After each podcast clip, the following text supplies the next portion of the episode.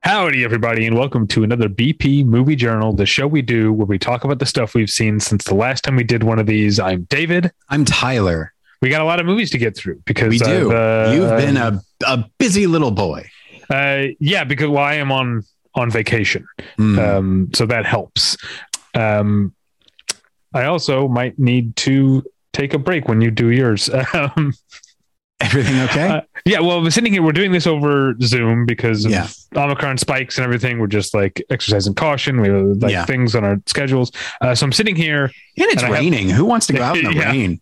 That's a very Los Angeles thing. Like I'm not gonna get in my car when it's raining unless like I absolutely have to. What am I, a Um, mailman? Yeah. uh, anyway, so I'm sitting here and I'm using my phone, my Letterboxd, and I just got my battery just turned red. Oh, Um, because I guess I forgot to. Usually, I let it plug, I let it charge at night, but uh, yeah. I stayed up late watching the last movie on my list today. Uh, and Okay. I guess I must have forgotten to plug it in before I went to bed. So I might need to take a break and go get a charger at some point. But let's uh, soldier on. Okay.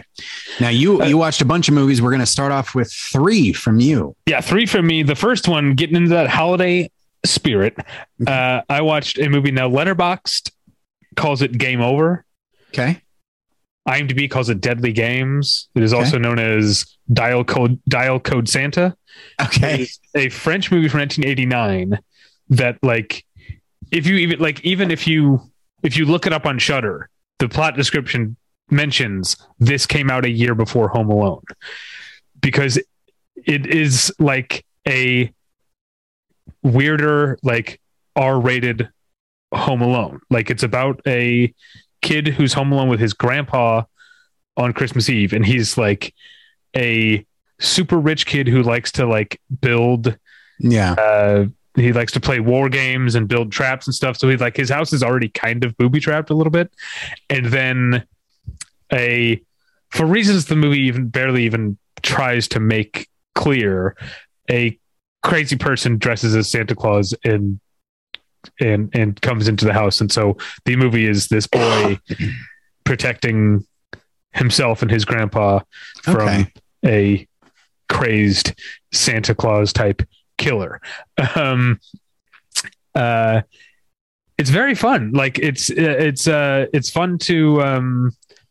Sometimes it's funny. Does it feel like Home Alone? Like, does it feel like it, it like it influenced Home Alone? No, it honestly feels like this is like a back and forth thing. This feels very Die Hard influenced. This Oh, feels okay. like a kid's. I mean, it's it's clearly not like made for kids. It's about a Right. kid. Like whereas Home Alone is like made is like a family film.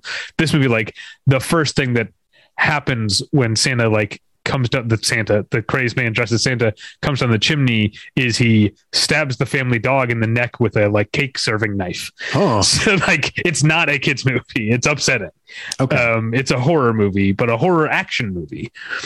Um, and uh, yeah, I was talking about this with uh, our friend Scott and I, editor at large, um, and Julie, and friend of the show, Julie Sesnovich, about the idea that as like American art house people, the movies that we tend to see from other countries aren't actually like the mainstream entertainments from the other countries. We see like the festival films from other Yeah. countries. So sometimes it's fun to see like a popcorn movie from France, you, you know? yeah it's uh, it it goes back i mean i guess this uh kind of applies it goes back uh, to one of my favorite uh reviews from from siskel and ebert about the movie little indian big city um which would then be remade in the us as jungle Right. to jungle Yeah. uh but they were and they and both films made like their 10 worst list and like gene siskel was just so uh, astonished at the success of Little Indian Big City because the whole reason it came here was because it was insanely successful in France.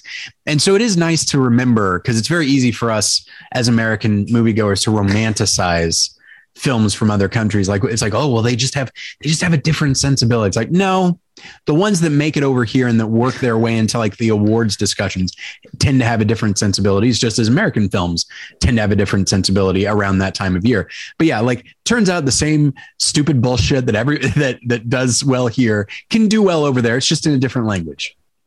Yeah, it reminds me we had um um I had to look at the episode to remember which uh, name he used in the episode. We had uh, Lino Morales from uh, Brazil on the show. You weren't on the episode. Right. I can't remember why.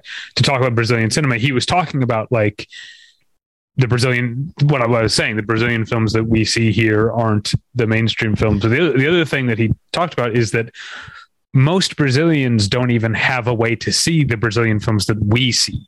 Hmm. Like unless they live in Brasilia or one of the places where there is a festival, huh. those those movies are essentially made to be exported to people like us, um, and and and that you yeah it's hard to it's hard to see you know so like something like Bacurau which like made a number of like top 10 lists or, or you know here in uh, at, at battleship pretension in particular just in the us back yeah. in 2019 or whatever like very difficult to see that if you're actually someone living in brazil.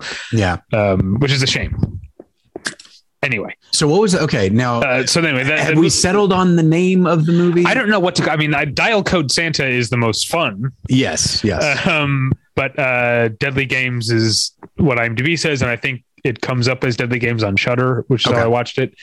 Um but yeah it like i to go back to what i was saying it feels Die Hard influenced. It has a lot of that like the cinematographer in particular feels like Jan de Bont in Die Hard, like a lot mm. of like like Dutch angles that push in and, and, yeah. and things like that. Like uh, it's it, it, feels like a big action movie, except that it's a little kid and it's Christmas and it's also just like weird. um, all right, so uh, let's move on to a movie that I know you saw and loved because we already talked about it on the movie journal a while back. Joe Wright's Cyrano. Oh yes, uh, yeah, I also really dug this movie.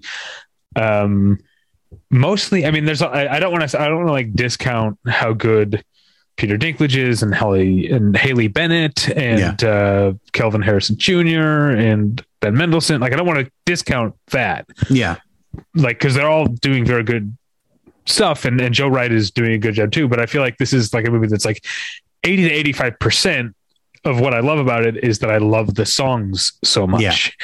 Yeah. Um, because they're written by um, the the Dessner brothers and Matt Berninger, and I can't remember her name now um, from the National. It's Matt Berninger's wife, who's not in the National, but has been a lyricist for the National for almost as long as that band's been around. And I can't remember mm.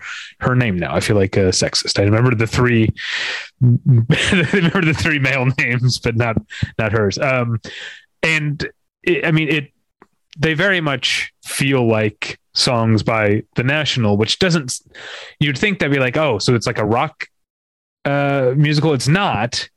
Occasionally, there's one or two numbers that maybe are, but uh, okay. but for the most part, it it feels pretty conventionally musical to me, but with a with a slightly more modern quality. And and that's kind of the thought that I had was like realizing in retrospect, I feel like, oh yeah, I guess a lot of songs by the National could aren't that far from being turned into yeah. to musical theater um uh it's so it's more the other way um yeah so i i really i really enjoyed it um uh at a certain point i feel like when we talk about movies like going to uh, Toby Hooper, no, not Toby Hooper, uh, Tom Hooper's uh, Les Miserables. I want to see Toby yeah. Hooper, Les, Hooper's Les Miserables. Yes, uh, Tom Hooper's uh, Les Miserables to West uh, Steven Spielberg's West Side Story to this. Like repeatedly, we're talking about like actors in modern musicals can't sing the way that they could, and that's just it's it's just a change in what people expect. It, it yeah. used to be generally in order to be a Hollywood star, you had to be able to sing. There are some exceptions, obviously. Marlon Brando is in Guys and Dolls. Yeah, not a great vocalist, um, but uh, at a certain point, you just have to accept like Peter Dinklage is not a great singer. Yeah. He's his Haley, Haley Bennett is great. She's Haley, Haley Bennett great. is fantastic. Um, Peter Dinklage, I don't know if that is his singing voice or if he listened to the National and decided to try and Hmm. like, well, the best thing I can do is try and sing like Matt Berninger because he kind of does Hmm. um, have like sing in a similar way. It works, but uh, yeah, I really liked the movie. I thought it was very, um, uh, very touching and and melancholy. Um, and uh, yeah, did you know? Okay, so Haley Bennett and Joe Wright are married, Oh, I didn't know that. and Peter Dinklage's wife wrote the screen or wrote the stage play. Yes. This was a stage play first, and then I don't know if she also adapted it or, or I think- someone else is credited with that adaptation. But uh, yeah, it's a real like family affair. uh, yeah, this and movie. it's it's uh it's the the good side of nepotism, I guess, Yeah. because I think it all works out. Yeah, it's uh, I as as listeners know, um, I saw a very early critic screening.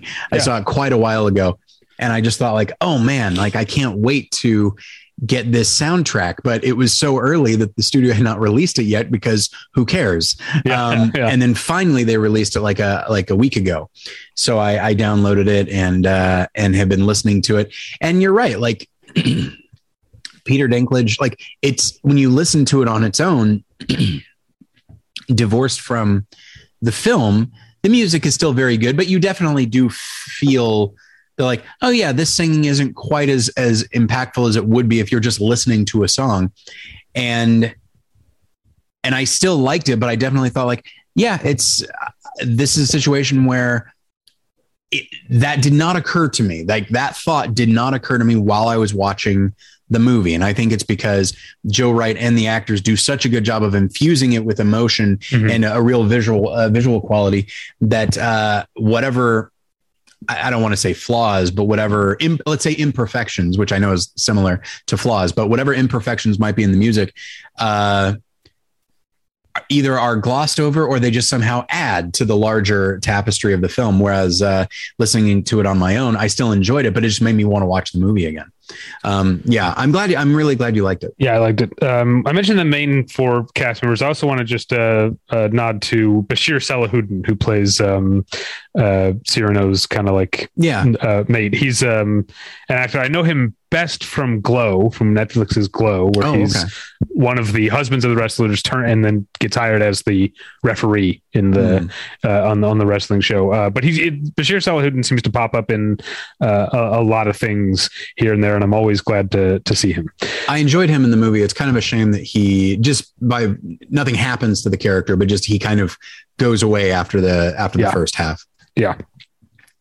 Uh, and then next up, before I toss to you, is uh, I watched Mexico's official entry um, uh, for the the foreign language Oscar, uh, Tatiana Huezo's "Prayers for the Stolen," uh, and uh, this is a, a very good movie, but very heavy. Um, it, it it made me wonder, and maybe it differs country to country, but who is actually in charge of saying like like who in Mexico is saying this is the Yeah. the official entry because the the reason I ask if you assume it's some sort of governmental body, um, prayers for the stolen is not uh, a very rosy picture of living under Mexican government. It specifically Hmm. takes place in a small town in which the government and the police are uh, toothless at best, if not outright corrupt. The actual the actual governance of the town is handled by the cartel that um, hires you know the the people a lot of the the, the women who and and children who work in the town or who live in the town their job is that they uh, work in the poppy fields essentially collecting topium uh, tar to make opium Mhm. you know um, so it's it's it's it's almost like a feudal system um, uh, in in which uh, uh, everyone lives under the thumb of the the cartels. Um, and the again this is not a very bright and sunny fun movie. It's called prayers for the stolen. It's about a mother and daughter. The stolen in particular is the thing that apparently something that happens in this type of town is that when some girls come of age by which i mean like turn fucking 13 the cartel steals them kidnaps kidnaps them to like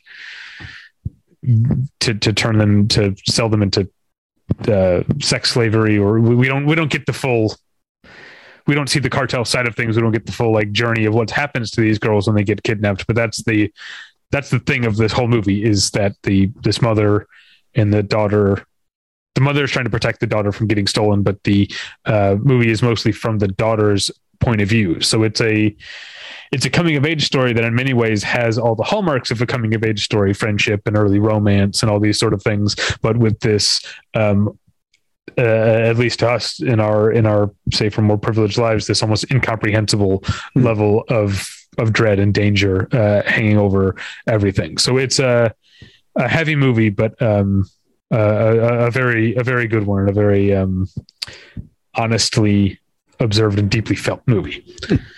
All right, your turn. Finally, I talked too much. Well, eh, hey, no argument here. Um, but that's you know that's on me. I should I need to see more movies. Uh, but I did see this movie. It is uh, Wes Anderson's The French Dispatch. Finally, I ah. saw it, and uh, I absolutely loved it.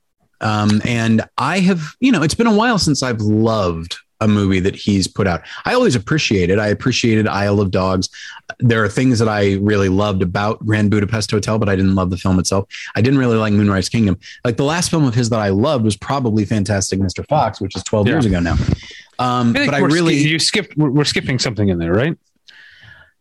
Maybe, maybe there's one in there that I've skipped, but I don't think so. I think it's I don't know. I, I don't remember. Yeah, maybe you're maybe you're right. Because Moonrise Kingdom was twelve. You're right. Yeah. yeah. I thought that I thought for some reason that there was something in between Grand Budapest and Isle of Dogs, but um, there's just four years in between them. That's probably yeah. why I just assumed there must have been something. Yeah. Well, you know, and he's making a stop motion uh, film. I imagine right. that probably takes right. some time. Um, but yeah, and so I really loved this, and I think it's because the film itself, I think the the film's love for the New Yorker uh, is is infectious. Um, it re- the film really ju- does feel like a celebration of a very specific thing, and I think that even though there are multiple stories being told and the film at times feels a little scattered, uh, the fact that it is built around stories of a certain kind told a certain way uh, provides the film, I think, a certain kind of focus that allows me to to embrace all the different scattered elements uh, rather than be maybe frustrated by them. And so, and I loved I loved each of the each of the stories. There are really there are three official stories, and then there's uh, a framing device, and then one brief little like portrait of uh, Ennui. And um, which is the name of the town. Did you say that yes. already? Okay. Oh no, I didn't. Sorry. Okay, yeah. Um, it's not a because a, a, portrait of ennui would be you know ennui has a yeah that's a different thing yeah yeah um but yeah it's it has all of the same visual hallmarks that you would expect from Wes Anderson but um but it all feels you know occasionally like certainly not to the extent of like Tim Burton but there are times when Wes Anderson will do something that makes me think like, okay, yeah, he's just doing his his thing, and it feels maybe perfunctory or obligatory or or whatever. Uh, it never feels full on creatively bankrupt, but it just doesn't feel quite as fresh as it used to. But every once in a while, he'll do his Wes Anderson thing, and it feels like exactly the right thing to do. And for, and this film, just because of the stories being told, and and because of the tone that he's trying to strike, his visual aesthetic, his pacing sensibilities, the types of performances he's getting from his actors, uh, they all see they all flow naturally into each other, and it feels, and you wouldn't expect it, but it just it feels like one very complete piece. It feels like an issue of a magazine where you you read it from beginning to end, especially a magazine like the New Yorker, where you read it from beginning to end, and you get like just a a, a larger portrait of certainly not a day in the life, but of like interesting stories happening in this place, and uh, and yeah, I really I really adored it. It was a lot of fun. I I laughed quite a bit, and uh, yeah, it's just uh, I highly recommend it. So which uh, which of the three main stories is your is your favorite? I go back and forth on the first and third. It's it's either it's either the first and third. I, I like the second one quite a bit, of course, but it's either the first and third, uh, first or third. Um, the, uh, I think because the first one incorporates like discuss like a, a, a, an overt discussion of art Yeah. and and commerce uh, that I think that that and I you know I, I I don't remember if we if we like Adrien Brody or not but I think he's delightful He's in, great. the in the yeah. film um and uh and yeah, yeah, I- playing off of uh, um, uh, Henry Winkler and Bob Balaban. Yeah. and, like um, who's the older? Uh, is it June Squibb? Lo- uh, Lois Smith Lois Smith, who I think Yeah, does a, sorry, a June wonderful Squibb job as well The Humans. yeah Uh, uh, Lois Smith. Yeah, I like this, uh, Adrien Brody like being like hugely energetic and and Yeah. uh, apoplectic uh, around these like genial older people. and it does have that wonderful uh you know living tapestry of uh, of this uh, big fight that co- that that breaks out yeah, uh, in the Yeah. prison and uh yeah i think it was it's probably the first one that third one is amazing and obviously jeffrey wright is always delightful but uh That's what you know. keeps because I also lean towards that first story as being my favorite, but I feel like Jeffrey Wright and Steve Park as the chef oh yeah are both so great in that third one that I almost don't want to like. I want. I almost want to give the the the the nod to that to that entry just for Yeah. for those two alone. yeah although the first one on top of everything else does have the wonderful framing device by tilda swinton where Oh, she's yeah. telling the story and then it's like wrong slide that's me uh, Yeah. i love that moment uh yeah it's uh it's it's pretty great the, the whole film is great Yeah, yeah. The um, and uh, I think I said this on the movie journal when I saw it, but uh, uh, but but just a bit of trivia in case I didn't say it. The two prison guards in the first one, Léa Seydoux and Denis Ménochet, Mhm. played father and daughter in the opening scene of Inglourious Basterds. yes yes All right. Um, uh, we'll have more on Léa Seydoux later, by the way, but not quite yet. Now I'm moving on to a film.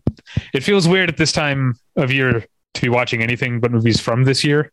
sure Uh, but sometimes I have to. I had to watch a bunch of obviously movies with Jean Paul Belmondo, um, Mhm. which was a lot of fun. Uh, but I also watched a 2018 film called Socrates, a Brazilian film. Speaking of what I was saying before, directed by Alexander uh, Moratto. Um, this is the film. This film uh, won Alexander Moratto the Someone to Watch award at the Film Independent Spirit Awards back in in early 2019. and you watched him Yes, uh, so, so I, I I watched this, uh, and and uh, Socrates is it's uh, I'm looking. It's only 71 minutes long, and it is a kind of um, Dardenne Brothers esque, like following like handheld camera following one character the entire time. But it's also like a Upton Sinclair's The Jungle type of just like cavalcade of misery. Hmm. um, it's about this uh, this kid who in the opening scene discovers his mother's dead body in their apartment. So then he um, is so like his his his his mother has died that he lives alone with. He has to the the rent is overdue, so he's like trying to he he tells his mother's employer like, "Oh, she's sick. She asked me to fill in for her so that he can keep like making money to uh to to to pay the rent. On top of that, he's gay and gets like uh, uh, gay bashed, and then once people find out that his mother has died, that brings his like homophobic abusive father back into the picture. So it's just like this kid Yikes. just cannot uh, cannot win. Um, and it is it's it's kind of a rough film to watch, I have to say, but um, it's uh, um, it's it's well made and and most notable about it that Socrates is the main character's name. Uh, the actor Christian Melheros or Mel- Melhairos, I'm not sure how you say it, uh, is fantastic. If you're going to build a movie that's uh, this focused on misery, you want to have someone give a soulful performance that you can see the humanity in and and and, and identify with. And he's he's fantastic in the role. Yeah, that that is the kind of role that if you have a lesser actor, it can become one note, really, of just misery and possibly self pity. But like, there's, but you can also find a good actor can find like even little moments of happiness and joy and and humor uh, in the midst of all that, which gives you something to latch onto and something to root for. Yeah, yeah. Uh, all right, and then a detour before we get back to Alexander Moratto. um, uh, next up, I watched Michael Showalter's The Eyes of Tammy Faye, which in many ways was the movie I was expecting, which is not uh, a good thing. It's, Yeah. um, uh, Jessica Chastain is, I feel like, in terms of the technique of acting, I think she's one of the best working today. Yeah. And yet, when was the last movie, on the top of your head, when was the last movie Jessica Ch- Chastain was in that you liked? Because it's been, I had to look it up to to to figure It's- out. It's What- been a while. I, I mean, when I think of like, you know, uh, her heyday or whatever, I think of 10 years ago. Uh, the last film off the top of my head, you know what? She was in Crimson Peak. I liked her in Crimson That's- Peak. yeah, That was six years ago. And Yeah. before that, I liked uh, A Most Violent Year, which is uh, 2014. but she's also same year as Crimson Peak. She's also in The Martian, which I liked a lot. Yeah. Um, so yeah, 2015 was the last year she made a movie that I liked. After that, there was The Huntsman Winter's War, which I didn't see. Miss Sloane, which was terrible. The Zookeeper's Wife, which I didn't see. Uh, Molly's Game, not good. Didn't like. Didn't see Woman Walks Ahead. Didn't see X Men Dark Phoenix. Didn't see It Chapter Two or Ava. Maybe it's just that Oh, I just need to stop. Yeah, I didn't like. If the question is which one, did, which movie did I like? I like. Uh, yeah, that's tough because I did not like it. Chapter two, but she was good in it. She's always good, Yeah. but yeah, There was also apparently there was a John Michael McDonagh film earlier this year Hmm. called The Forgiven with her and Ray Oh, Fiennes and yeah. Caleb Landry Jones. I don't know about that, but uh, I sometimes like John Michael McDonagh, so maybe I'd like that. But anyway, The Eyes of Faye, she's very good, but uh, and I think I would say the movie is less. It's when it comes to Tammy Faye in particular, the the movie is less condescending Okay. than I thought it would be. Which is not to say that it's not condescending, but I think Jessica Chastain being in the role gives it a little more humanity. The same cannot be said for any other character. This definitely has that Hmm. thing you've talked about, like the Erin Brockovich main character thing, where like Mm, this is a movie about Tammy Faye, and every other character is serving that sure. character and is often they are they are who they seem to be. You, you know what I mean? And, there, and there's not much else to it. That's Like, too think- bad because that's a good cast. um yeah yeah it's it's definitely not not bad um uh let's see yeah i mean andrew garfield is um that's the thing yeah andrew garfield is like as as jim bakker is just doing a caricature vincent d'onofrio who i love and the idea of vincent d'onofrio playing jerry falwell I was excited about awesome that. but he's just like uh, oh yeah this guy is untrustworthy from the jump like there's Yeah. there's not a lot of uh, nuance to the to the characterization so uh can't say i i really recommend it but uh maybe i should see the forgiven here's holding holding out hope that Sure. jessica chastain makes a good movie again uh got 17 or seven seven upcoming projects according to imdb which usually means like two of those will get made i'm guessing. Yes. um whoa oh apparently hold on hold on. Imdb says that john hillcoat is making a movie about tammy wynette and george jones and she's cast as tammy wynette. That's two tammys Mm, interesting with michael shannon as george jones i hope that this is like that uh. That Peter sounds- O'Toole with uh, various kings of England. Uh, yeah, yeah, that's right. that's exactly what it's like.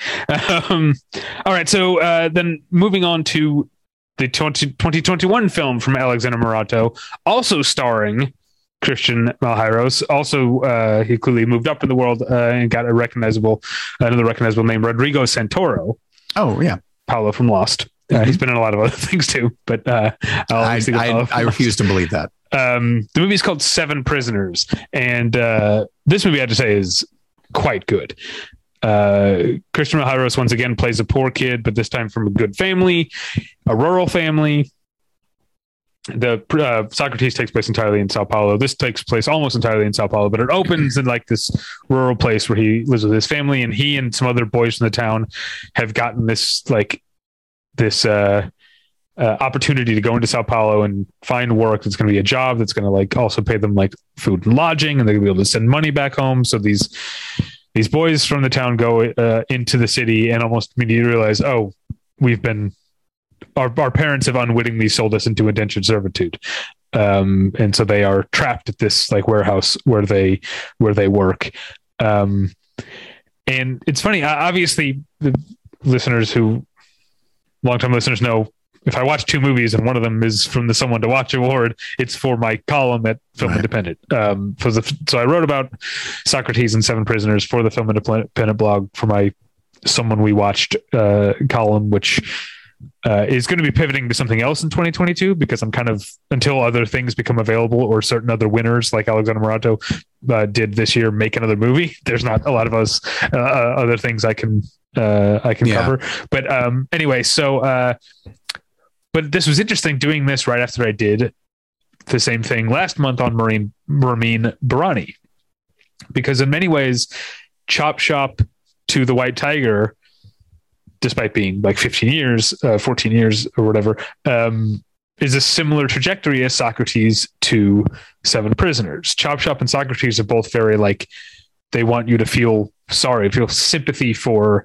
this character that that terrible things happen to. That is like through no fault of his own in a terrible situation, and then uh, you jump to the the 2021 films from both directors, and you see similar setup, but you see the movie test the limits of your sympathy by showing these characters uh, uh, re- realizing within the system that they have been placed,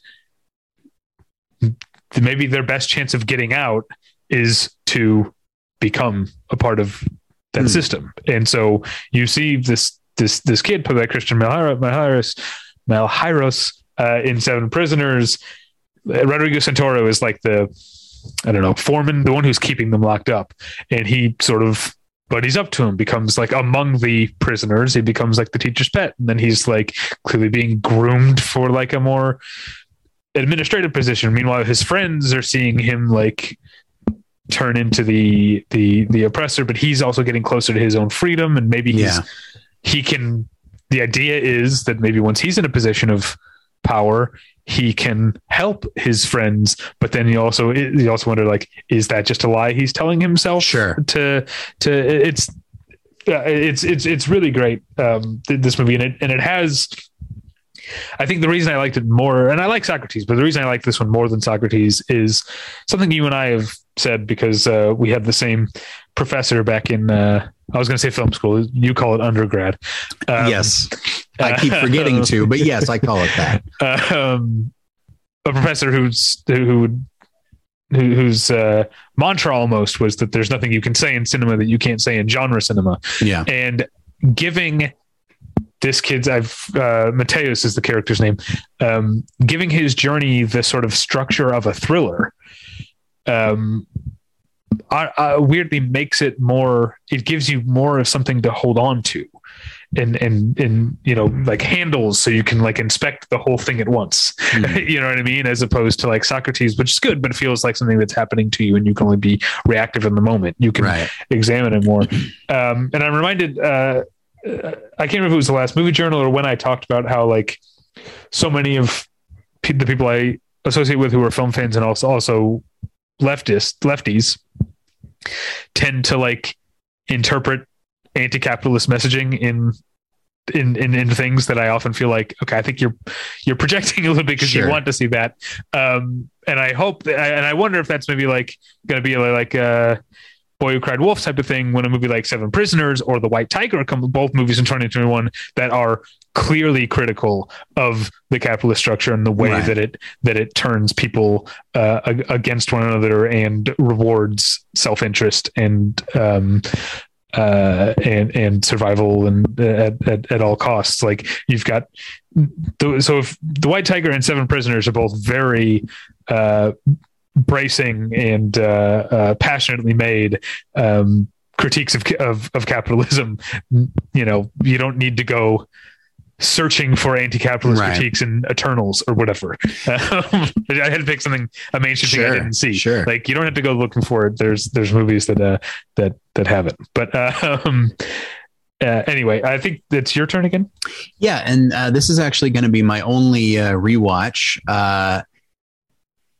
It is uh, National Lampoon's Christmas Vacation, a film that I loved when I was younger, and and I've seen it a couple times since I've like you know grown up, and it gets a little bit worse every time, and um, Yeah. maybe even more than a little bit, if I'm being honest. Uh, there's still some things that that I chuckle at, but it's never the same thing. Uh, like when I was a kid, it's like, look how fast he's going on that sled. You know, now it's just like little little like one line things Yeah. delivered very well by Chevy Chase. Like uh, like his his uh, he's starting to go a little crazy, and then his his father in law, played by E.G. Marshall, something I wouldn't have known when I was a kid. Uh, he goes, he's like, he goes, you're loony, and he just goes, don't piss me off, Art. And just like it just just that uh, stuff you know, like but I will say laugh. the one because I rewatched it last Christmas season when we weren't going anywhere. Um, The one big dumb broad thing that still makes me laugh is when he opens the stairs to the basement and hits him in the face. or the stairs to the attic. I mean, when really, the the ladder from the attic comes down and hits him in the face. I don't know. That gets me. man, that like that specifically as I was watching it this time, I was just like, huh. I guess they felt they had to do something. Um, but uh, the thing that got me this time is, you know, I was thinking about stuff you're not meant to be thinking about when you watch this movie. Uh, you know, the the in an attempt to raise the stakes, they've got this whole bonus thing going on where he could be he could be, you know, he could maybe not get his bonus, his Christmas bonus, um, something that he uh, assumes he's going to get because he always has. Um, and that with his bonus, he's going to put in a swimming pool. Uh, and he's actually had to put the deposit down on it now, uh, but he's, which is, and he needs the bonus for that. And then when he when it turns out, oh my gosh, I haven't got, I didn't get the bonus. I got a subscription to the Jelly of the Month Club. Um, it's like, oh, this is this is uh, this is a dire situation. And the more I think of it, and now that I'm a home homeowner, I think like this doesn't suit. Okay, there's a few things that don't hold up. Number one, swimming pool in the Chicago area feels like not a great investment. Um, that's I'm sure the there are people. I mean, like I I grew up in St. Louis. People had pools. you I guess I guess that's true. It just uh yeah, I mean I I guess it requ- it would require a fair amount of maintenance, I'm sure, uh, around the winter months. But uh, but and I recognize like yeah, people can have pools in the Midwest, it's fine. Um, but that was the first thing um, that that got me. But the other thing is like swimming pools are extremely expensive to in, to install. How big is this damn bonus check going to be that he's going to put in an entire swimming pool with Yeah. it? And here's the other thing: if you know, maybe the deposit, eh, who knows how much the deposit is going to be, but it's like, oh no, I don't have the money to cover the deposit without this bonus. And part of me is like, you need to make better choices with your money if you cannot cover the deposits. You need to use that bonus money for something better. It's So- not- it makes it sound like he- vital. he kited a check then, right? Yeah, Like, exactly. yeah. And it's also like it, it reminds me of um, another Christmas adjacent movie, Judd Apatow's "This Is 40, Yeah. where they're like the couple's having marital problems and they decide to like to get through the marital problems. They decide to like go on a uh, wine tasting weekend to be away from the kids and stay Yes. in this like like they could spend thousands of dollars to talk about their like yeah like oh no. Griswold's Clark Griswold's not going to be able to put, a pool in his backyard. How relatable! right and it's and that's the other thing that got me and this is not a thing that usually bothers me that much um like you know if, if everybody's got their problems and if you're someone eh, like let's say you're upper middle class which i'd say the griswolds definitely are uh, if not straight up rich um but like you know i, I get it. Everyone still has like emotional uh, like relational issues with relatives. That's fine. Um but the other thing that gets me is i just thought like this is not this is not a high stakes problem. You know are you going to go to jail? Is this, is this a it's not a you know it's a wonderful life situation where mr potter is going to press charges because you lost this money. The pool company is just you know like you put the money down and and now now we're in trouble. It's like, yeah, but you're probably not going to be in trouble that long. Uh, as I look at your house. Um, and it just got me, it got me thinking about this and Home Alone and maybe a couple other movies where like the the the problem, the the problems of like very not maybe not wealthy, but like rich people, like, oh my gosh, these guys are going to break into their house, or oh, this guy's not going to be able to put it in a swimming pool. And I just thought, like, compared to something like a Christmas story, where even that family, eh, they live in an oak in a nice house, but it's certainly, I'd say they're they're firmly middle class. Yeah. Um, I don't know. It just there there was a time in the late '80s, early '90s where like in Christmas movies and otherwise, uh, like our our main characters were were pretty well to do, and they could potentially lose something that is probably going to be insured anyway, and uh, and it just really struck me. And the other thing is just like Clark Griswold is making very bad financial decisions. I don't think he can afford to live in that house, and like I just Yeah. I, I went down that path. I'm like I don't think I'm supposed to be thinking about this. I'm going to do the thing I just uh, uh, was critical of, which is projecting my politics into a reading of the movie. Sure, sure. Could Christmas Vacation, the vacation series in general, be seen as uh, a, a satire of male privilege because just by the fact that someone as clearly buffoonish as Clark Griswold is earning an upper middle class income? Uh, that movie, that movie, no. Yeah. But around that same time, you also had The Simpsons starting, and that actually could be the situation. Uh, especially a few seasons later, when Frank Grimes shows up, and really, we we're all paying attention to just how how stupid Homer is and how lucky he is. But uh, but yeah, okay, moving on. Moving on to uh, Bruno Dumont's France, which is a movie that I uh, loved and need to see again um, because I have a lot of uh, things that I'm working through with it. But this is the movie I said uh, before Léa Seydoux would come up again. Léa Seydoux plays the title role. The movie is uh, takes place in France, but it is also about a person named France Okay. um, or France, um, who is a um, she's a television news uh, anchor, but also does some in the field journalism. I would maybe like liken her to a uh, Jake Tapper, maybe. Okay. Um, uh, uh, but also like, well, I guess the more the the the better uh, comparison would be a pre-scandal Brian Williams, Okay, um, which like, okay, pause on this. okay, I don't pay attention to like TV news. Right. So I the recently there was Brian Williams retired, but yeah, here I was like I had no idea that this guy still had a job within a country mile of journalism. yeah. I, I couldn't. I was like, "What do you mean? He this guy was still on TV doing news stuff? Uh, How how did that not end his? There, there are a lot of career. there are a lot of jobs where you can sort of where you can let's just say exaggerate another let's say lie you can just lie about your level of experience and what you've done Yeah, and yeah. what's ex- but it does feel like journalism is one where it's like yeah you can't you can't do it and expect to have a job but apparently so Yeah, I, I, I, can't. I couldn't believe he was still in the air. But that's anyway. That's not here. Uh, I, I only I bring up Brian Williams to say like that's a that's a better that his career is a better comparison for who France is. But there's obviously no you know lying scandal. yeah But maybe there should be because we see her in the field and she's clearly a TV producer first and a journalist second. She's not Okay. like she's not lying about what's happening, but she is like essentially directing her interviewees or like reframing shots or restaging Okay. shots to get the shot that she wants and stuff like that. Um, but this is like that's not even the main thrust of the movie really um i mean it kind of is it all this movie is about so many things like uh it, that's why it has a title like france which could mean multiple Yeah. uh multiple things. Um but uh the the sort of inciting incident i guess of the movie is that uh it's kind of a code, code unknown type of thing. She's dropping her kid off at school she- and then she's not looking and she pulls forward and she hits a guy on a on a like a little moped or whatever and like breaks his leg.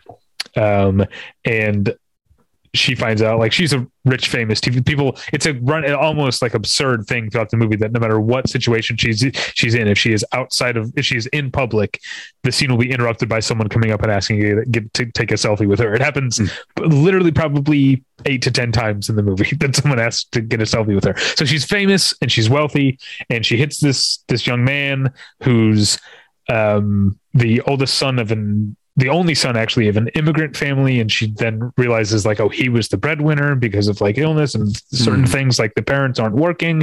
And so she like goes out, out of her way to like it starts with like i'll pay the medical bills and she's like you know writes a check. She ends up like buying the guy a new scooter and giving the family like $40,000 and then she quits her job and then goes to like a retreat in the alps. She basically this woman like this event this this this incident gives her a complete mental breakdown, mm-hmm. uh, an emotional uh, breakdown, and then other stuff happens happens in the movie uh, uh, as well. But um, uh, I generally, when we do like the BPs, say, or when I vote for like the um, awards ceremonies um, that I that I or the the critics groups or whatever, um, I'm often a little cautious about like highlighting a performance from a movie if the movie itself and this movie is great but i don't think france is going to make my top 10 right movies of the year but Léa Seydoux's performance in this movie might be my single favorite performance uh, mm. of the the the entire year the way that she is like the, the movie is almost a comedy because it's so like I talked about like people constantly asking for selfies. There are so many things that happen in the movie that are like almost ridiculous, but it's also a tragedy and it's a psychological portrait and and the the France the character is because of who she is and who her job is and that she's a public persona is often always completely put together. Like you see like she never leaves the house without like full like hair and makeup and dressed to the nines. At all points she's like puts on this tough persona, but she's also at any moment one war- wrong word or look away from completely crumbling. Hmm. And the way that Léa Seydoux plays these things and is not afraid to make France almost comically uh sensitive like the, the way that she walks the line between this being a ridiculous performance and being what it is, which is one of the best performances I've seen in any movie uh, all year, is is is astounding. Um, it's a, like it, it, so much of the performance is in her her face and her facial expressions and the things that she can do with her face. Léa Seydoux has a very expressive face, um, and and the way that she goes from like being steely to being like warm and welcoming to being like like almost childish than when she when she like starts to cry it's like mm. it's like this isn't like you know I'm, I'm, I'm trying to think of like uh her crying. It's not like tilda swinton and michael clayton or whatever. It's right. she turns into a little girl when she cries. Mm. and and and the keeping all of those things within the same character without it like and allowing room for it to be funny. I think that's the main that's the way to do a thing like this is to like acknowledge that it might be funny because if you try too hard not to make it funny, it becomes self conscious. Yeah. You know what I mean? Because sometimes things that happen in real life are funny and sad at the same time. Uh, and uh, anyway, yeah, uh, I, I look forward to watching France again um, because, like I said, there's a ton going on in this uh, like two hour and 10 minute movie. Uh, but the, my main takeaway is that Léa Seydoux is amazing.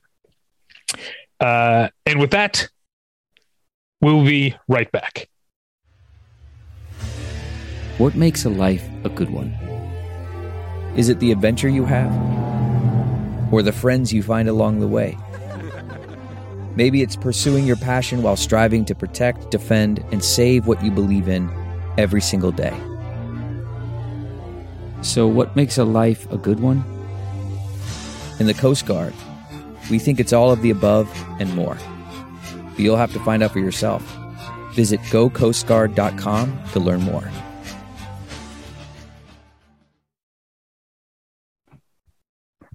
And we're back. I'm, we're gonna have to work out the yeah about that. Um, thank you for uh, that. We got some feedback from mostly from our Patreon patrons, but uh, o- other listeners. The only of ones we listen to. Uh, that's not true.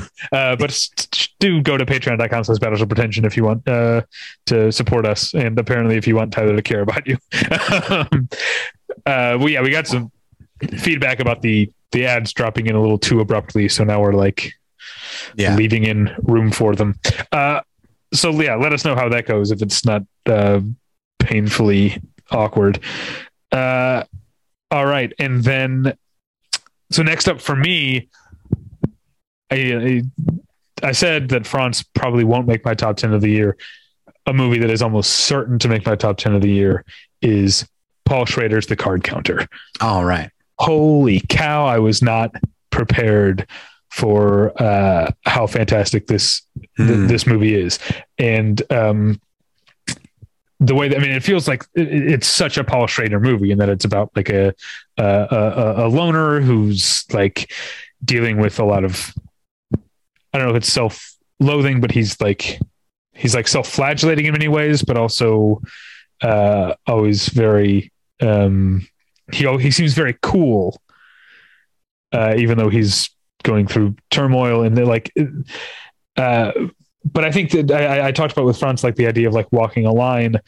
Um, the the the temptation to make Oscar Isaac's character's life. He's a professional poker player who travels around the country from like casino to casino and makes his money uh, at, at at poker. And the temptation to make that seem alluring and cool is almost impossible to resist. And Paul Sure. Schrader does it by being like, yeah, this guy has all the hallmarks of being cool. He's always like like dressed, you know, he's always well dressed. He's uh, you know, he drinks uh his whiskey neat and he like never gets too involved and he drives this nice car and he's always uh but like acknowledging the coolness of it while also acknowledging the sadness and loneliness of it and the way that that is like self-imposed because i don't know i don't know i, I don't think this counts as a spoiler because i knew it going in i don't know if you know the character's backstory I do not. um, okay, so he the premise of the movie is that Oscar Isaac's character was one of the Abu Ghraib prison guards who were in the photos torturing Hmm. inmates, and he spent nearly a decade in in prison before he got out. And this is what he does. Hmm. Um, and so the the the the thing that starts to dawn on you very quickly is that as much as he has this like you would think that this roving life of his would be about him trying to like stay away like stay one step ahead of something but really what you realize is that no matter where he goes every place looks the same um you know every every motel room he stays in looks the same every Yeah. every casino in the country essentially looks the same. You know, uh, even the bars at the casinos look look the same, and it starts to it started to dawn on on me that like, uh, oh no, he's not doing this to stay away from something. He's doing this to sort of remain in the state of being imprisoned. Yeah. Um, there's more to the story than that. Uh, Tiffany Haddish is in it, and uh, what's his name? Tye Tye Sheridan Okay. uh, not Taylor, Taylor Sheridan. That's the Different. Yeah. writer guy. Um, and also uh, Willem Dafoe. Uh, Tye, uh, Tye Sheridan's character, for reasons that become clear, uh, ends up joining Oscar Isaac on the road for most of the the the movie. But um, it's the it's a it's a beautifully like restrained and uh, sad, but sometimes sublime uh, movie. And um, yeah, there's not much more that I want to to say about it without getting into you know, I want to get into like analysis of what happens in the movie, but I Yeah. also have this like uh urge to be, you know, somewhat spoiler spoiler free. Um Yeah. I got a, I got a couple of those this, uh, this time around. It's, it's, it was actually uh, bothering me a little bit leading up to this. I'm like, oh, I really want to talk about. Oh no, I guess I can't do that.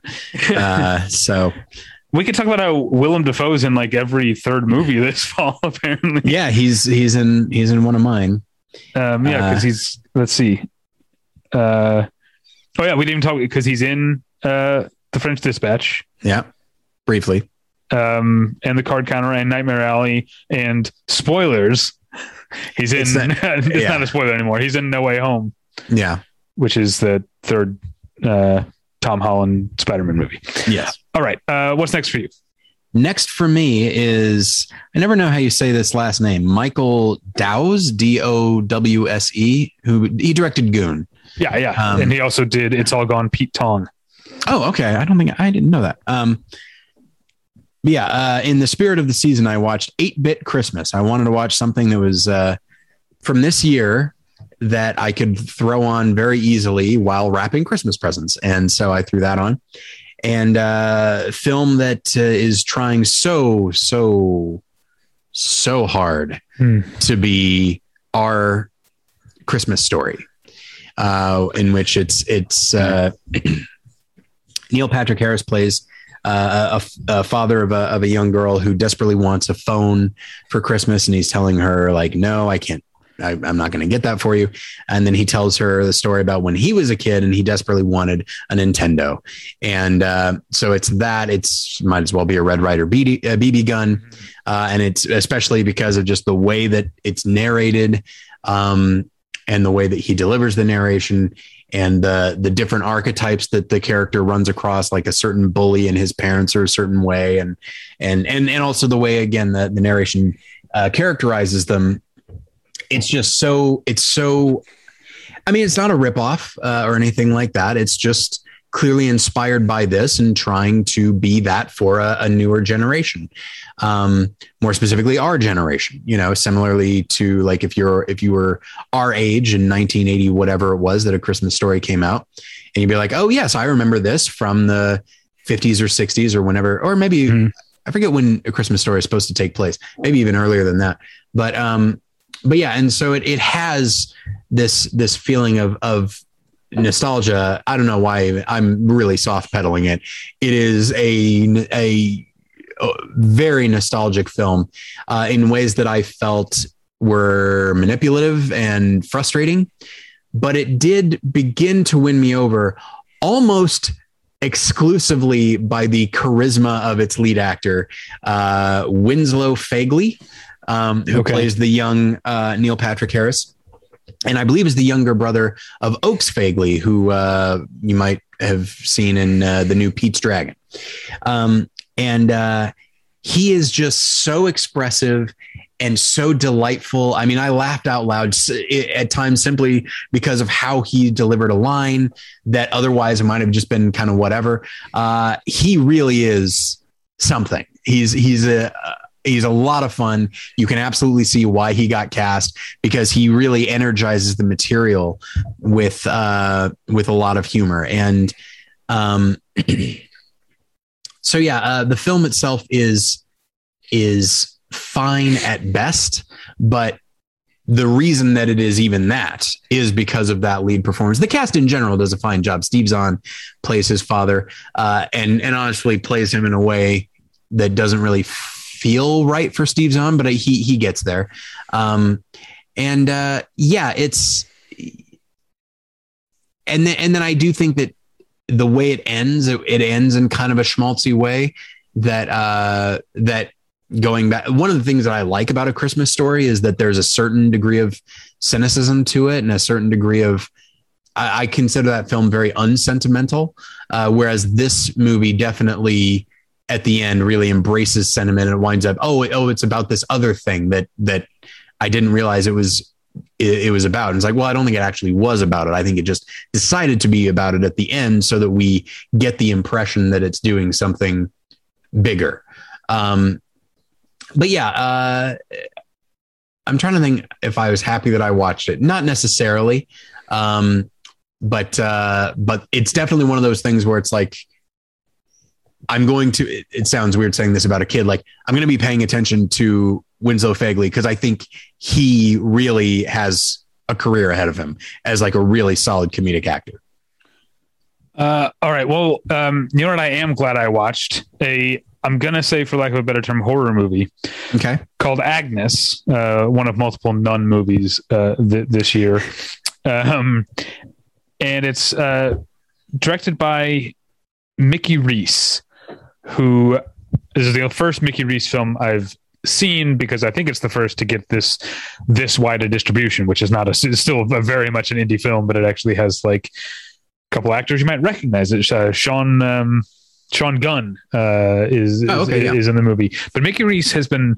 I remember two or three years ago, maybe two years ago, uh, Katie Rife from the AV Club did a whole like profile of Mickey Reece as this guy who like works in in like lives and works in like I want to say Oklahoma and just like has been making movies for years on shoestring budgets and like slowly like getting into festivals and and clearly like following his own muse. And I think um I went back and reread the article uh, because they talk about how he rightfully doesn't like the term outsider artist because it's kind of condescending to say like just because he's outside of the system Yeah. this guy is a film buff. He's not like when I think of an outside artist, I think of someone who is like not steeped in the art that they make. Yeah. They're just like um uh creating without a like subtext any context. But this guy clearly loves movies and watches movies all the time. He just didn't go to film school and doesn't work in Hollywood. That's what makes him an outsider, uh a quote unquote outsider artist. But um I need to go back and watch more stuff because uh this is like I said, for lack of better a better term, it's a horror movie because it, it is at least at the beginning. It is about there's a convent and one of the nuns is possibly possessed by a demon, and so a um a priest who's like many like uh movie priests kind of like jaded Sure. uh, um gets called in and he brings with him a uh I can't remember they use the term in the movie but someone who like someone who's like not yet a priest a, like a young man who's like a priest in training there's a specific term for it that I can't remember Padawan. Um, yeah, like a Padawan. Um, they bring him along, and then like when they realize like, oh, this demon is a big deal, they bring in this like excommunicated former priest who like doesn't play by the rules or whatever. But like all of that stuff, like at a certain point, that's like the first half of the movie. And then it just like the movie follows for the rest of the time. The movie follows one of the other nuns at the convent and like how this incident has like reverberated in her life. It jumps an unspecified amount of time uh, uh, forward to where she's still a Catholic, but is no longer a practicing nun. That's where she meets Sean Gunn, who's like a stand-up comic. Um, it's uh, it it's a movie that is um, so hard to to pin down uh, in in the ways that we usually categorize movies. It weirdly felt, and I don't know obviously I haven't watched nearly as many Christian films as you have, Sure. but um, in uh, the opening, sort of like establishing who the nuns are and who the priests are and how we're supposed to feel about this, like jaded priest, like it felt like I think about Christian movies where it's like at the beginning of the movie is kind of like telling you who the characters are as opposed to let, letting the characters yes. tell you who they are.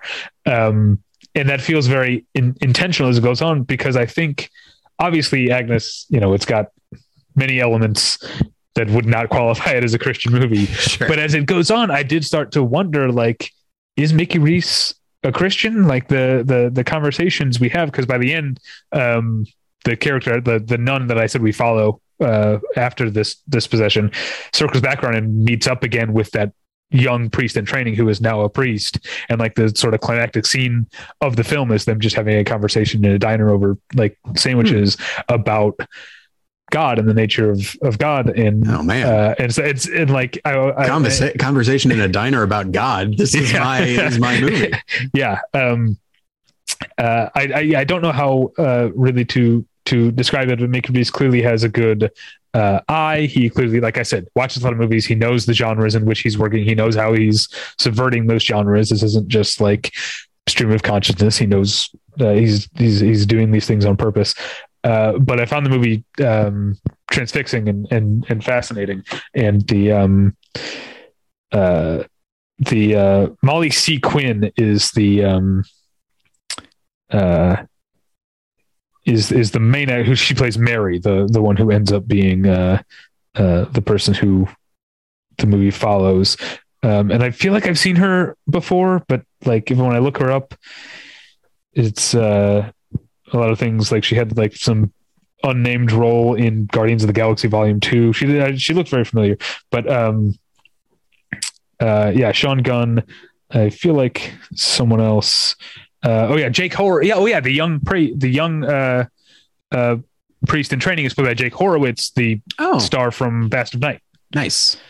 Um, uh, yeah, so uh, I I could keep talking about this movie and still not find anything like concrete to say because it's such a befuddling movie, but in a good way. I, I really loved it. Uh, all right, wait, am I up up, up again? Uh, yes. Oh, okay. Well, total about face.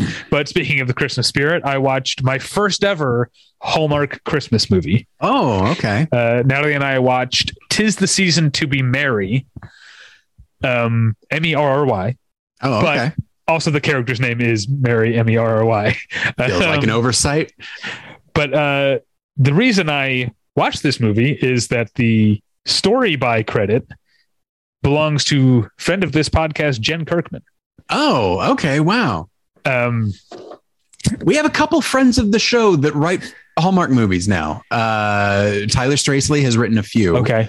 Uh, and Jen Kirkman, she has a story by credit. Oh boy. Yeah, well, she's. I mean, if you if you uh, are still follow Jen and listen to her podcast and, and stuff like that, um, I we used to go to her back when we could do comedy shows in person around Christmas. But she used to have a an annual dysfunctional Christmas uh, show at the Improv, and she would like the last one I went to the 2019.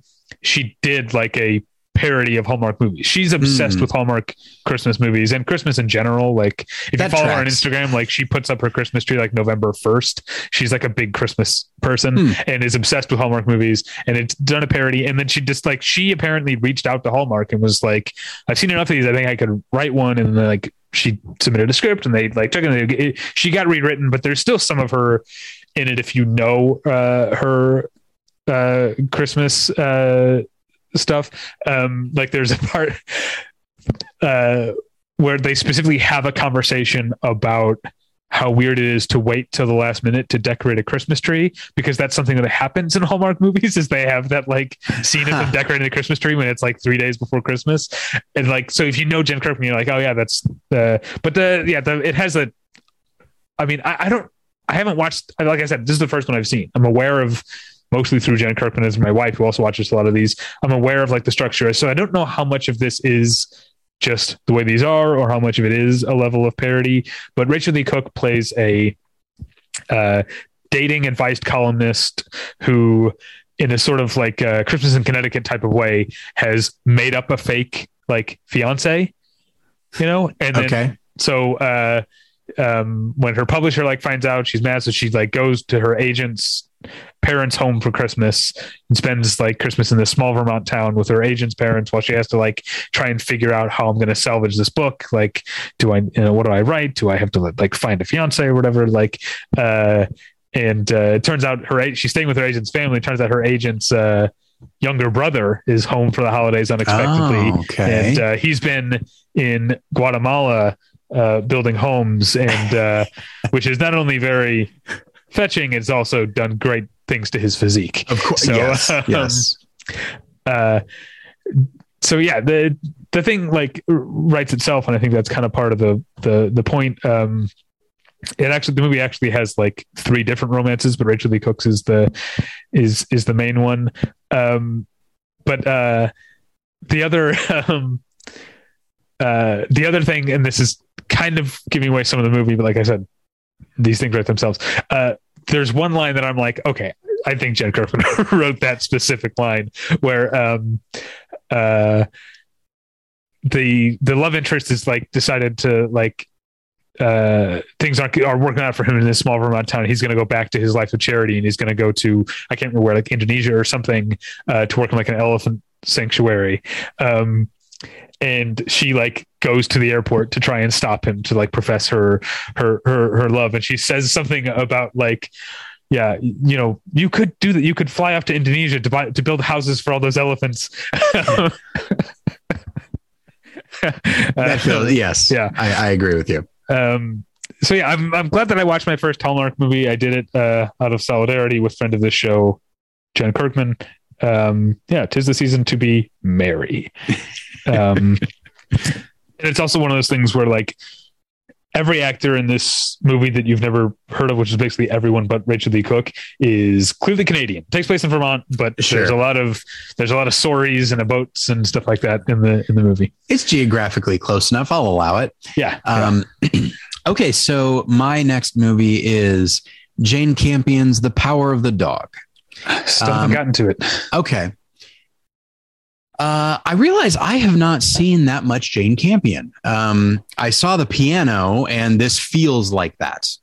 Like, uh, also, I think in the story, you do have a, a situation where a, a character, a, a character, and and her uh, child are coming to live to this, uh, coming to live at this new place that already sort of has its its uh, its way of operating. Um, but uh, but yeah, the the story is about boy. This is the this is a tough one to talk about because there are developments that I genuinely think would count as spoilers because they're they're reveals, and there's so much I want to talk about in regards to the film and its characters, but outside of the broadest possible discussion of the story, um, Hmm. Almost anything could be considered a, a spoiler. Um, but I, so I will talk about it just in the, uh, you know what, I'll just talk about it in terms of style and, and I'll talk around things. Um, but, uh, but yeah, so it's, it's the 1920s, I believe. Uh, and it's this, uh, this fairly wealthy, uh, these two fairly wealthy brothers in Montana who run uh, like a cattle ranch, um, played by Benedict Cumberbatch and Jesse Plemons. And Jesse Plemons then meets uh, this young, uh, in well, I guess she's not that young. I think of Kirsten Dunst as young, but she's she has a teenage son, so I guess she's not that young. Um, but uh, is, is Kirsten Dunst older than we are? Our age, younger? What I would think? I would venture to say older, but maybe the same age. Um, born in 19. Oh, she's right between us. April 1982. okay, all right. So, So, she is yeah. younger younger than you, older than me. yeah, so I would definitely say old uh, because I'm feeling old. We are these yeah. days. Um, but anyway, so she she meets uh, and marries Jesse Plemons, and they do se- genuinely seem to like each other. Uh, and she comes to his ranch and just and Plemon and and Benedict Cumberbatch's character, just for for reasons that we can really only speculate about, just starts treating her with a great deal of hostility. And her son, played by Kodi Smit-McPhee, is sort of stereotypically like effeminate uh, and intellectual and everything that this like uh, rancher character is not. Uh, and so he targets him for ridicule. Um, and really, for, from a story standpoint, the thing that kept me engrossed is just learning more and more about Benedict Cumberbatch's character, uh, because what you think he is is definitely not what you realize he actually is. Except he is he is an it's what he's trying to be versus what he is. And I think that's so fascinating, especially in what ha- what a film that really just has the iconography of a western even though it takes place in the 1920s. And so, you know, it's it's it's way past the end of an era. Uh, and you have characters that are trying, some characters that are trying to hold on to it, some that are willing to let it go. Uh, and then in the midst of all this, it is it's a beautiful looking film. Whether you're whether, whether it's like the nice the the vast open spaces or the the very nice beautiful uh, ranch house that at times can feel very suffocating, especially to the Kirsten Dunst character. Um, really great score by Jonny Greenwood, and that's the thing is I really feel like I, I would love to maybe when you see it we can have like a a you know, spoiler warning discussion about it because Right. there's a lot I really want to delve into. Uh, and and to the film's credit, you, there is a lot to delve into, and I don't think there's any official answer to some of the character based mysteries that that the film uh, presents you with. So uh, it's definitely I'm very glad that I saw it. Uh, I highly recommend it. Uh, it's available on Netflix. That's how I watched it. So um, yeah, so check it out. Uh, speaking of beautifully shot movies, I saw Joel Coen's The Tragedy of Macbeth. Uh, I I've been avoiding trailers for this Okay. movie, and then I happened to I mean, you know to, what happens. It's I Macbeth. do. Yeah. but from a visual standpoint, I kind of wanted to be uh, surprised, and then I I saw. I forget where, but I, I didn't even see a full trailer, but I saw some some shots from the film, and my the first place my mind went was Orson Welles, my uh, specifically uh, his Othello, um, Okay. not even necessarily his Macbeth, but it, it reminded me of that visually. Yeah, it, uh, well, it definitely has. I I should have thought of Orson Welles. I thought of because there's so many close-ups. I thought of Carl Theodor Dreyer. Hmm. Um, it's you know a lot of black and white uh, uh, close-ups. It's also, but it does have yeah that kind of Orson Welles thing of like not really trying to pretend that this is happening in like a real castle. Like this Yeah. is a, it's very clearly a uh, a set. The the the walls are like almost supernaturally like smooth and and and blank. Yeah. Uh, when you look out the window, you never see you never see a horizon line because there's always fog out there, and so Yeah. you you get the impression like okay, this is taking place on a soundstage, and they're just like filling in the background with fog because the other side of that fog isn't the horizon; it's Right. literally the wall of the Yeah, it's just a- Just a bunch of Teamsters. yeah yeah um uh so it it, it has that uh that artifice that that i that i think um uh i in a good way that i associate with orson welles so i probably should have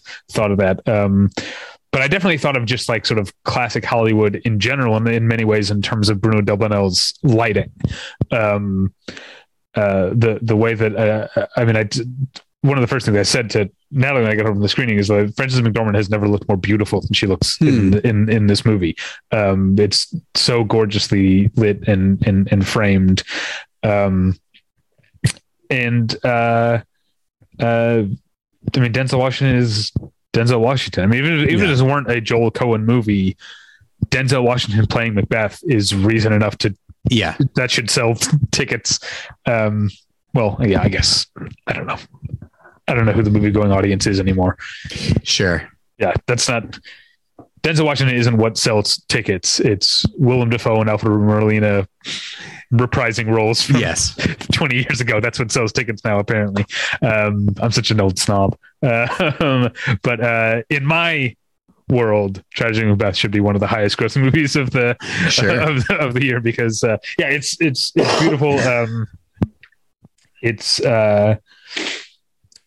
uh, it's it's Macbeth, so you, you probably know the story. I couldn't help but compare it to because there was a Macbeth just a few years ago. Justin Kurzel Yeah. uh, yeah. made a Macbeth with Michael uh, Fassbender and Marion Cotillard, um, and that was uh, That I re- don't recall. I, I don't think it was very well regarded, that one. I didn't care much for it. No. Um, yeah, that was 2015, so six years ago. It's like back when Jessica Chastain was making good movies. Exactly.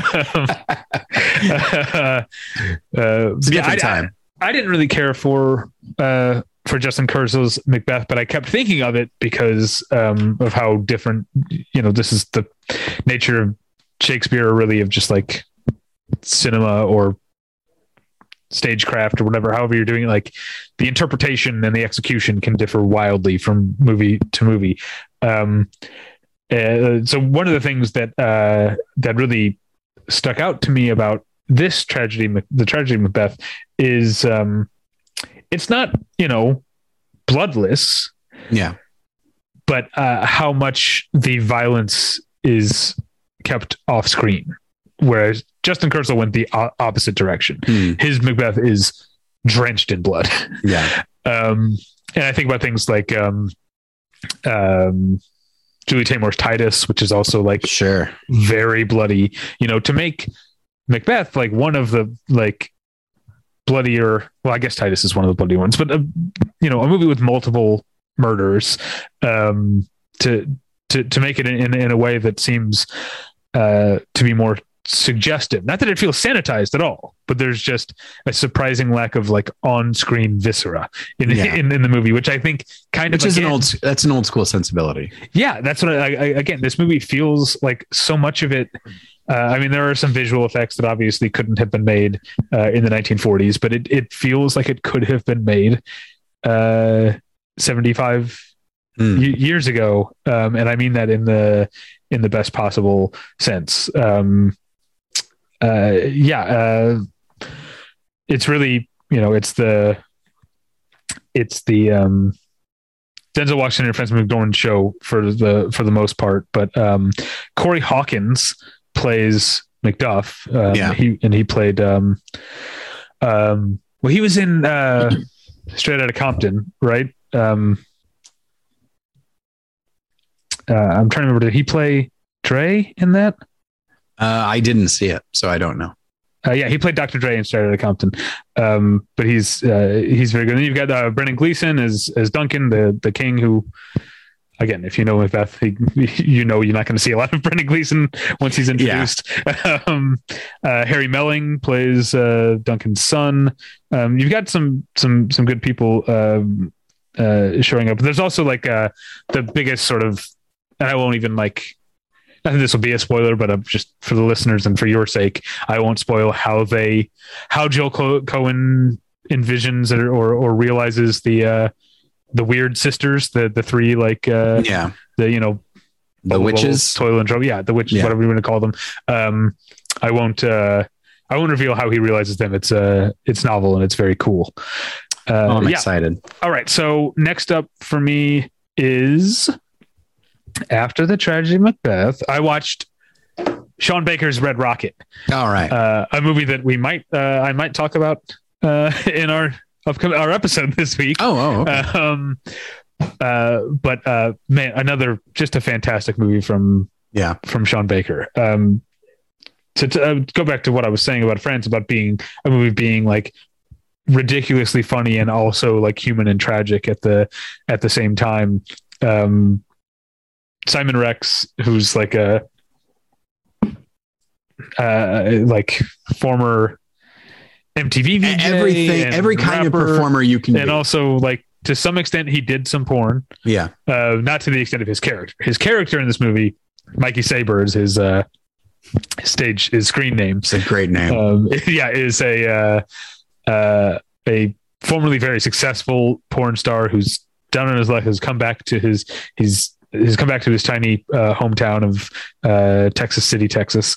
Um, and uh, almost immediately, he, he moves back in with his uh, estranged wife and her and her mother, and then almost immediately meets a young woman who works at the donut shop and starts to see his way back into the porn industry. He's so he wants to he starts romancing this very young woman with the uh, clear intention of convincing her to come back to LA with him and do and do porn.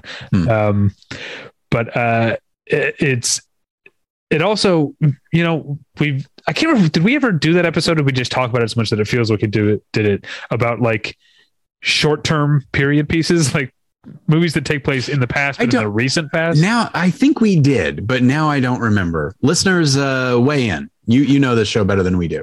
um, well, this movie takes place in the summer of 2016. There are a lot of Trump yard signs. Sure. You see characters watching the Republican National Convention and the Democratic National Convention. Um, the, like it's this is there's clearly something going on. There's a reason that he set the movie Yeah. uh, here, which is um, I, I, I think uh, it wouldn't be so as it'd be reductive to say that Mikey Saber is supposed to be a Donald Trump type, but the idea that different people see different things when they look at Donald Trump, you know, Yeah. some people, the people who like him see that he's like, um, willing to, that he, you know, doesn't play by the rules and, and he's like, uh, success minded and goal driven and he's Yeah. like a striver. Um, and other people look at him and see him as a complete, like, people like me see him as a bullshitter, a liar, a fraud. Yeah. And that's, that's how, that's how he gets ahead in life is Yeah. by not caring about uh, the truth and caring about uh, other people by serving his own interests first. Uh, and, and so I think this, the two sides of the coin, striver and bullshitter, are what Mikey is too. And this is, uh, I think, Red Rocket is a a very um, open and not judgmental portrait of the part of you know you and I were talking off mic um before we recorded about the TV show Yellowstone Yes. Yes. um, and the fact that like no one we know essentially. I mean, you like you said, we've had no one in our general like social circles really Yeah. watches Yellowstone, and yet it's almost the most. It's it's the most watched like cable drama and one of the most watched scripted shows on TV. It's doing like Game of Thrones numbers every week, and no one is talking about it, and, I, and at least in our circles. And I feel like Red Rocket is a movie that is uh, shines a light on in an inquisitive, in, in, an inquisitive, and sometimes very humanistic. I mean, it wouldn't be Sean Baker if there were any. Yeah, uh, he's not a judgmental person, I don't think, no. or at least not a judgmental filmmaker at all. Um, on a, a, a part of the world that uh, people in my social circles generally have the luxury of not thinking about very often. Yeah. Uh, and it does all that by being while being uh, absolutely hilarious. And Simon Rex, um, definitely. I mean, I I don't think Red Rocket is the kind of movie that's going to get um, that much attention from the Academy. Yeah. Um, which is probably for the best. Um, be, because well, we'll get into that on this week's episode. Okay. Uh, but um, again, this is one of the performances of the year.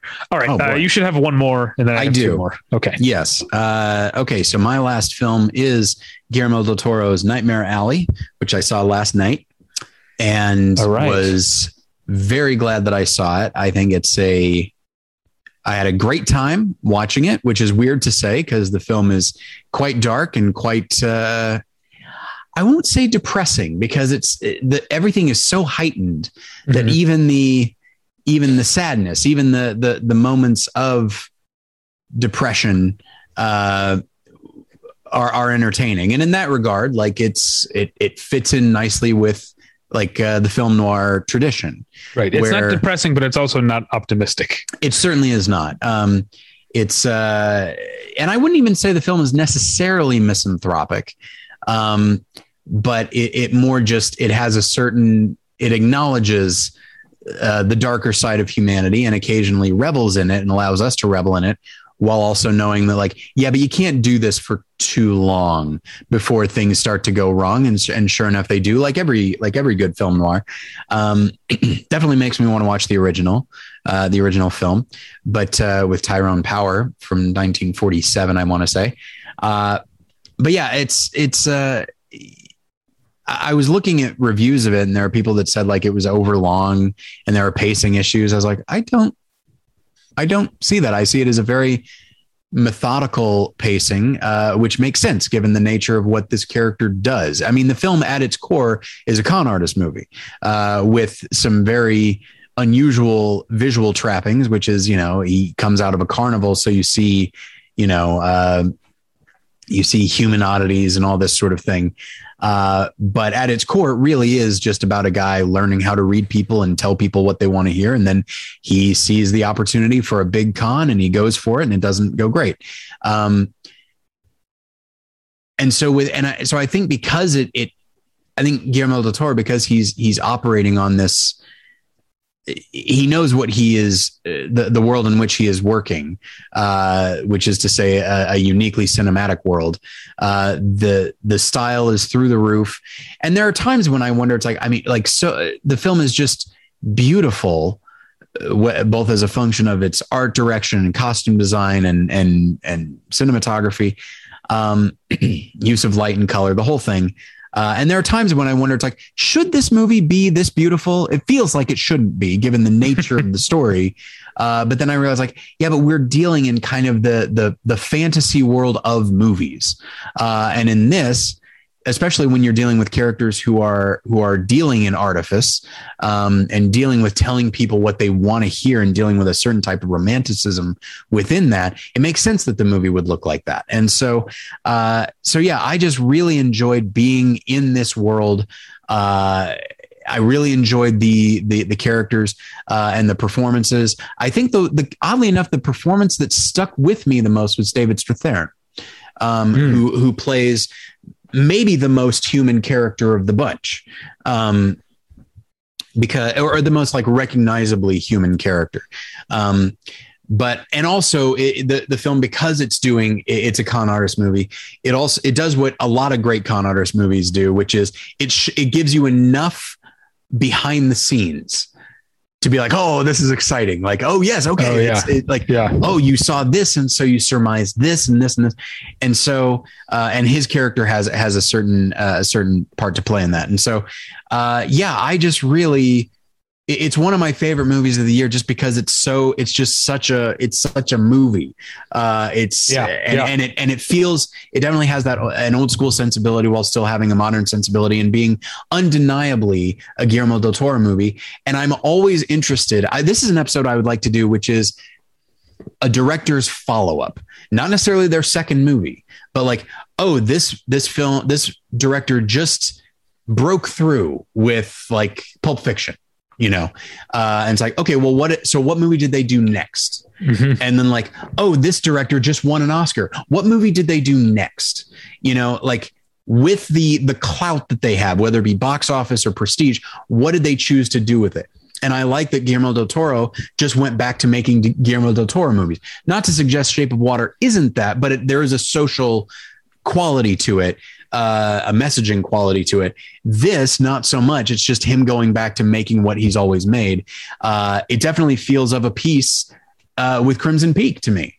Uh, and and It's I- certainly, yeah. um, I mean, it's certainly gruesome in the way that Crimson Peak was. Not, yes. as, not as often, but when people get fucked up in Nightmare Alley, they get fucked up. They yes, they do.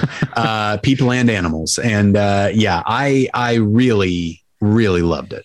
Uh, I think th- I hadn't heard people talk about the overlong or pacing issue, but I think that's just a function of the way that the movie is almost two stories and, and I mean, Yes. it, it it really is just what it's Bradley Cooper's character's story. It's one story, but it it has like it's a two and a half hour movie and it has the the first hour is the like carney section and the Yeah. second hour and a half is the the big con section. So I imagine I can see why some people might think that felt like jarring or, or made the movie feel longer because it has two two distinct modes.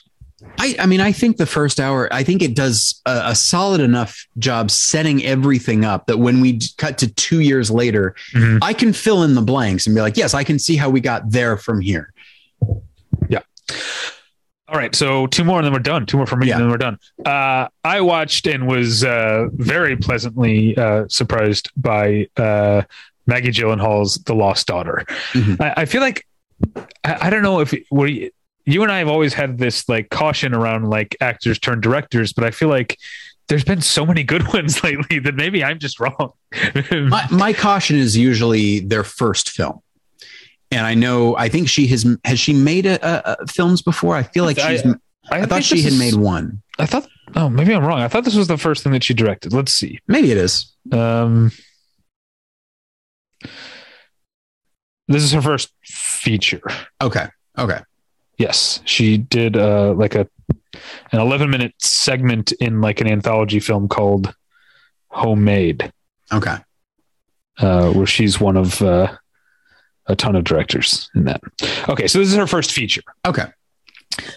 Um, and I, I, I hadn't. My wife has read the uh, Elena Ferrante novel that it's based on. Um, uh, I hadn't, so I didn't know uh, quite what to uh, expect. But um, it's funny that I, uh, some of the things that I talked about earlier in in this.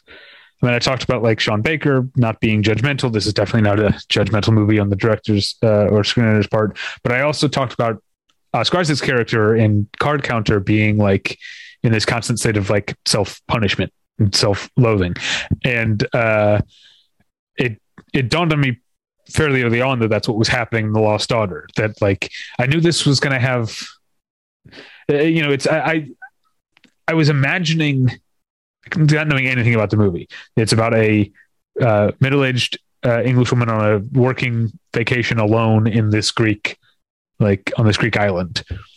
Um, and then another family is staying on the island and she gets involved. And, and I was like expecting this kind of, um, Hitchcockian almost mystery, like what's she gonna, you know, she's gonna get uh, wrapped up in some sort of family uh, dynamics. Dynamics. Uh, uh, you all very quickly come to realize that it was a pleasant surprise to me that Olivia Colman's character is like not a super nice person. she could be very like standoffish and pushy mm-hmm. and rude to to people and i was like uh, so uh, immediately i'm intrigued like that's a fantastic uh, decision to make for your uh, your your your main character to to be rude to people um uh and and and then so the movie has its present day um uh, element, and then it has flashbacks to her as Olivia Colman's character when she was younger and had and when her daughters were were still very young, and uh, in those she's played by Jessie Buckley. Oh, okay. Um, and uh, I'm sure certain listeners like are tired of us talking about like weird thing about getting old, but like it's like weird to realize that the flashbacks to young Olivia Colman as a young mother take place like still in the 21st century. Yeah. Like, you know, like she's still like, like for some reason, like I, my mind was like, because I still think of myself as a younger person. Sometimes I was like, okay, so this is like the 80s then. And she's like on her laptop and I was yeah. like, oh fuck, no, this is like 2002. um, um, yeah, but, uh, uh, but it's, um, it's, yeah, it's, uh, fascinating um, performance by Olivia Colman, a great sense of restraint and la- lack of self consciousness on Maggie Gyllenhaal's part, a lack of like telling us how to feel about the character, so we can we can see we come to understand like this is this is a movie about a person who thinks that she has been a bad mother and a bad wife in her life but the movie itself is not telling you that it's right. you're living with her and understanding why she feels this way while the movie is like standing back and saying, you know, feel however you want about it. This is how she feels about what she did when she was younger. Um, and all this against this like beautiful Greek backdrop. You've got uh, uh, a good support, a really good supporting cast. Ed Harris plays the like caretaker of the little like I don't know apartment building where she rents uh, her her place. And then um, Dakota Johnson is one of the other like the large vacationing family who's also on on the island. And then, like I said, that Jessie Buckley, uh, Peter Sarsgaard, uh, Maggie Gyllenhaal's real life uh, husband, uh, also shows up in the in the flashbacks. See, I, ne- I never know this. I, like I don't keep track of who's who's married to whom. I had no idea they were together.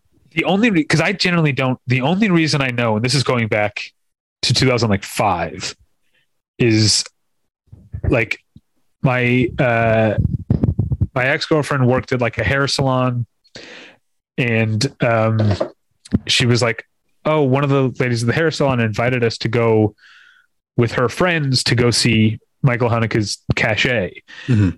And for some reason, we decided not to go, and then only later found out that this hairdresser's friends were Maggie Gyllenhaal and Peter Sarsgaard. If we had just said yes, I could have seen Caché with Maggie Gyllenhaal. Oh man. um, uh, anyway, uh, that's neither here nor there. But uh, yeah, great, great movie. Um, really, really glad that I that I saw it. And, now, your last film on Netflix. I'm very excited to hear about from you because I wasn't I didn't go looking for it, but I happened upon Letterboxd. And, I just uh, I just edited yeah. right before we recorded. Yeah. Yeah. So last night I watched Lana Wachowski's The Matrix Resurrection, Resurrections, plural. There's more than one resurrection in the movie. Mm-hmm. And this is the, the, this is the year for siblings going their own way uh, yeah. between uh, Lana and Joel. Well, I want to see what. Um, wait, no, Lana, wait, Lily. Oh yeah, Lana is the one. Okay, so yeah, I want to see what Lily and Ethan are cooking. Exactly. like, yeah. are they off making a movie together? Um, no. Uh, so I watched the Matrix Resurrections. Watched it for two and a half hours uh, with a smile on my face, and then like it's like two o'clock in the morning when it was finally when I was done with it, and like the credits rolling, and I like said out loud like, oh my god it's so good. Like i was so pleasantly like oh i'm not pleasantly surprised. I was over the moon like this movie like i was like of course there was a part of me that was like i, I like all of the wachowskis films. There's no reason i'm not going to like this but then there's also the like cynic part of me that's like really? A legacy sequel made by yeah. one of the directors? Like is this a cash in yeah. or, or, or whatever? Um and maybe it is maybe it is a cash in in terms of like that's why warner brothers made it. There is like sure. the movie is in in ways that I've seen people be critical of, but that I liked, is very specifically self-referential in its early uh, uh, goings about like uh, remakes and and reboots and stuff like that. Um, but also, I should have remembered that as we talked about before, when the actors who played the Oracle died between Matrix and Matrix Reloaded, the Wachowskis didn't just recast her. They did Yeah. recast her, but they also wrote an entire explanation into a video game of why she looks different. Like I should have known Lana Wachowski is not going to phone in like why are we back in this world? Why is this happening? Like If anything, very much the opposite. yeah, no, but I mean, there's like it's a f- there are fantastically great reasons for why things are the way they are in this world that don't undo the original trilogy, which is I think very like that's the that was the the fear, right? Like, oh, didn't Neo like win or whatever? Like now, why are we back twenty years later, um, or eighteen years? Is that right? Revolutions was two thousand three. Yeah, that's 18 years, yeah. So eighteen years. Um, like why are we back? It's all very much uh, explained without being over explained. That's another thing that um, other people have pointed out. This is directed by Lana Wachowski, but written by Lana Wachowski and David Mitchell, who wrote the novel Cloud Atlas. Oh, And- okay. So I think some of that sometimes like overly clunky Wachowski dialogue.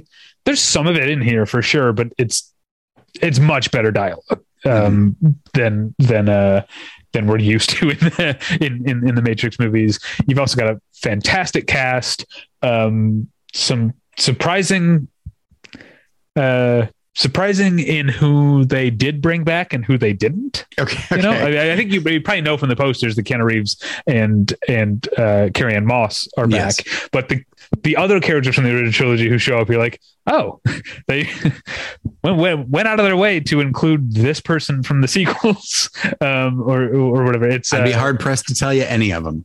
um yeah and uh uh but the the the movie is um it's delightfully fun it looks fantastic uh the other thing I, I have i have seen people say and i think i agree that the action sequences are not at the level you expect from the matrix or at least from Matrix One and Two. I always- felt like Matrix Three, Matrix Revolutions. That's one of the reasons I didn't like it. Is like I was, I was used to this like more precise choreographed Matrix yeah. type. I have no and, like, memory of any the- any action sequences from the third one. The Matrix. I mean, the action scenes in the third one, I memory are more like mainstream Hollywood, like explosion type of Yeah. type of things.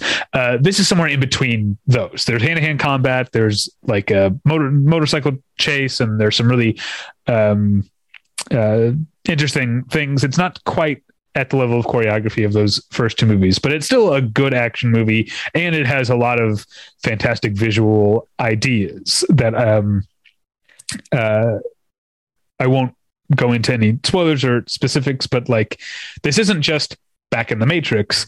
Time has passed and the Matrix has changed, Hmm. and so um, there are some new interesting things that they uh, that people or that the machines or whoever can can do um, in in the Matrix that leads to some like uh, there's yeah in that final motorcycle chase there's something that happens that is like like uh, horrifyingly gruesome, but also like that's so cool at the Yeah. same time. Um, uh, but uh, but the last thing is, is that I guess this is a theme of this episode. Uh, uh, episode is like whether or not we're projecting social like uh, messaging onto movies, whether or not it's actually there. The one of the main things that has changed between the original Matrix trilogy Sure. and this one is that Lana Wachowski and Lily, but Lana Wachowski, the director, has come out as transgender, and so it is um, hard not to want to look for a transgender narrative in in this Sure. movie, and I think I think you can see it. That, but but like getting into it would maybe be spoilery, but like Okay. the idea of someone like you could read there's the idea of Neo being like resisting becoming what he actually is, fighting to Hmm. remain what he is not. I think has could could be seen as this like in the closet type of type of uh, uh, narrative. But there's also um, you know uh, I, I one of the thoughts I had in this you know I know this one uh, they, this one landed with you because you haven't watched these shows, but I thought of this as being like the angel to the original trilogy's Buffy Okay. because Buffy, one of the greatest shows of all time, but has a like good guys versus bad guys narrative. One of the first things that because Angel was always very noir inspired. And one of the first things that happen when you get into the world of Angel is things get grayer. That you can't like when you meet a demon in Angel, it if you meet a, if you meet a demon on Buffy, there's a 99% chance that's a bad guy. Yeah. On Angel, it's like a coin toss. And um that's again without getting too much into spoilers of Matrix Res- Resurrections, the idea that like the binary, if you will, the duality of man versus Oh, sure, machine is not so cut and dried anymore. Um, but yeah, it's uh, terrifically fun. If you needed to get, you need to wash 8 bit Christmas out of your mouth. you want to see a, new- a different Neil Patrick Harris performance. He's fucking great in this movie Okay. and also like I credit him, but also credit Wachowski the the sort of obligatory like villain describing his plot scene in Matrix Resurrections is maybe the best scene in the movie because Ooh. of what uh Lana Wachowski like how how she stages it and and the ideas of what happened what can happen in the Matrix now and also because of um Neil Patrick Harris's uh, performance is is fantastic. So uh, I am so pleased to report that, as I said to myself at two o'clock in the morning, oh my god, it's so good.